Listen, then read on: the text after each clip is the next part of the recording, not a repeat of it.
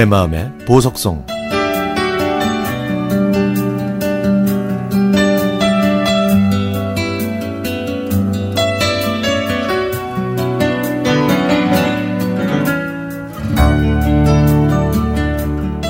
(2020년이) 됐으니 제가 간호사로 일한 지 어느덧 30년이 됐습니다. 그 길었던 시간만큼 그동안 많은 일들이 있었죠. 제가 간호대학교 2학년이었을 때 시골에 있는 교회에서 초등학교 아이들을 가르치는 교회 학교 교사도 함께 했습니다. 제가 가르치는 아이들 중에 길예라는 정겨운 이름을 가진 아이가 있었는데요. 부모님이 일찍 돌아가셔서 할머님과 살고 있었지만 성격이 참 밝고 부침성도 좋고 마음이 따뜻한 아이였습니다. 어느 날 갑자기 오른쪽 아랫배가 아프다는 길례를 가까운 병원에 보낸 다음에 남은 아이들과 일정을 다 마치고 병원으로 갔더니 길례는 맹장염 때문에 입원해 있었습니다. 수술하고 3일 만에 퇴원한 일요일 아침 저는 교회에서 길례를 다시 만났습니다. 그런데 길리의 얼굴이 좋아 보이지 않아서 교회에 다니시는 길리 할머님께 길리를 데리고 수술했던 병원에 다시 가보시도록 했죠.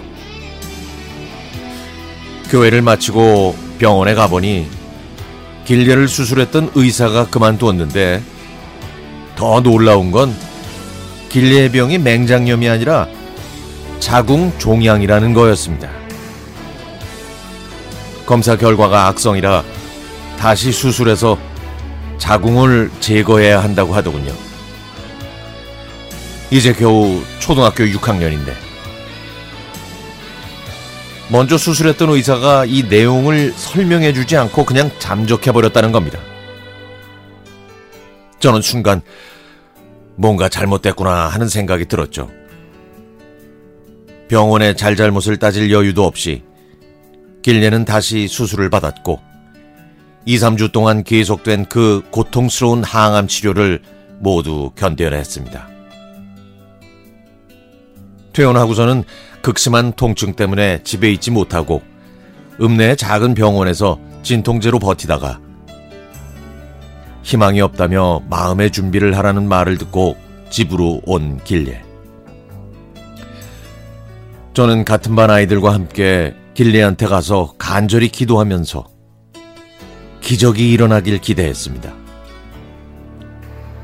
부모님이 돌아가시고 할머니와 단둘이 살던 길리는 수많은 질문과 억울함을 풀지 못한 채 흰눈이 내리는 어느 겨울날 하늘나라로 떠났습니다.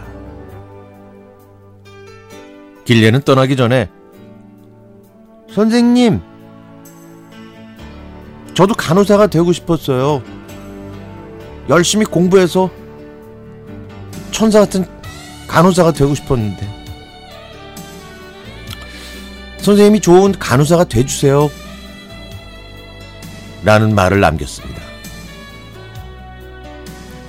길리는 할머니와 둘이서 어렵게 살았는데요.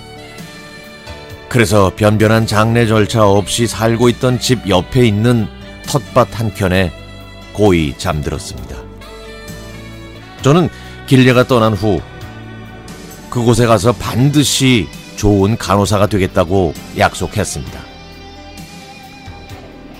저는 대학을 졸업하고 병원에서 일하면서 길례가 남겼던 말을 기억하며 길례에게 부끄럽지 않고 좋은 사람이 되려고 애썼지만 돌이켜보니까 오랫동안 그 다짐을 잊고 사는 제 모습을 보게 됐습니다.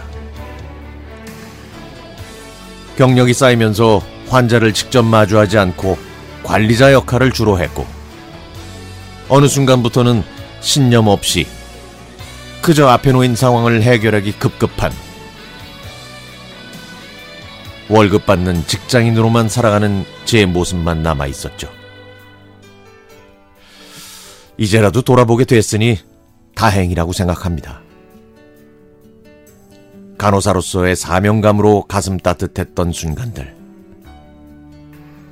간호사는 직업이 아니라 신분이라고 생각하며 열심히 일했던 젊은 날들. 지금 생각해도 그때의 저는 따뜻하고 멋이 있었던 것 같습니다.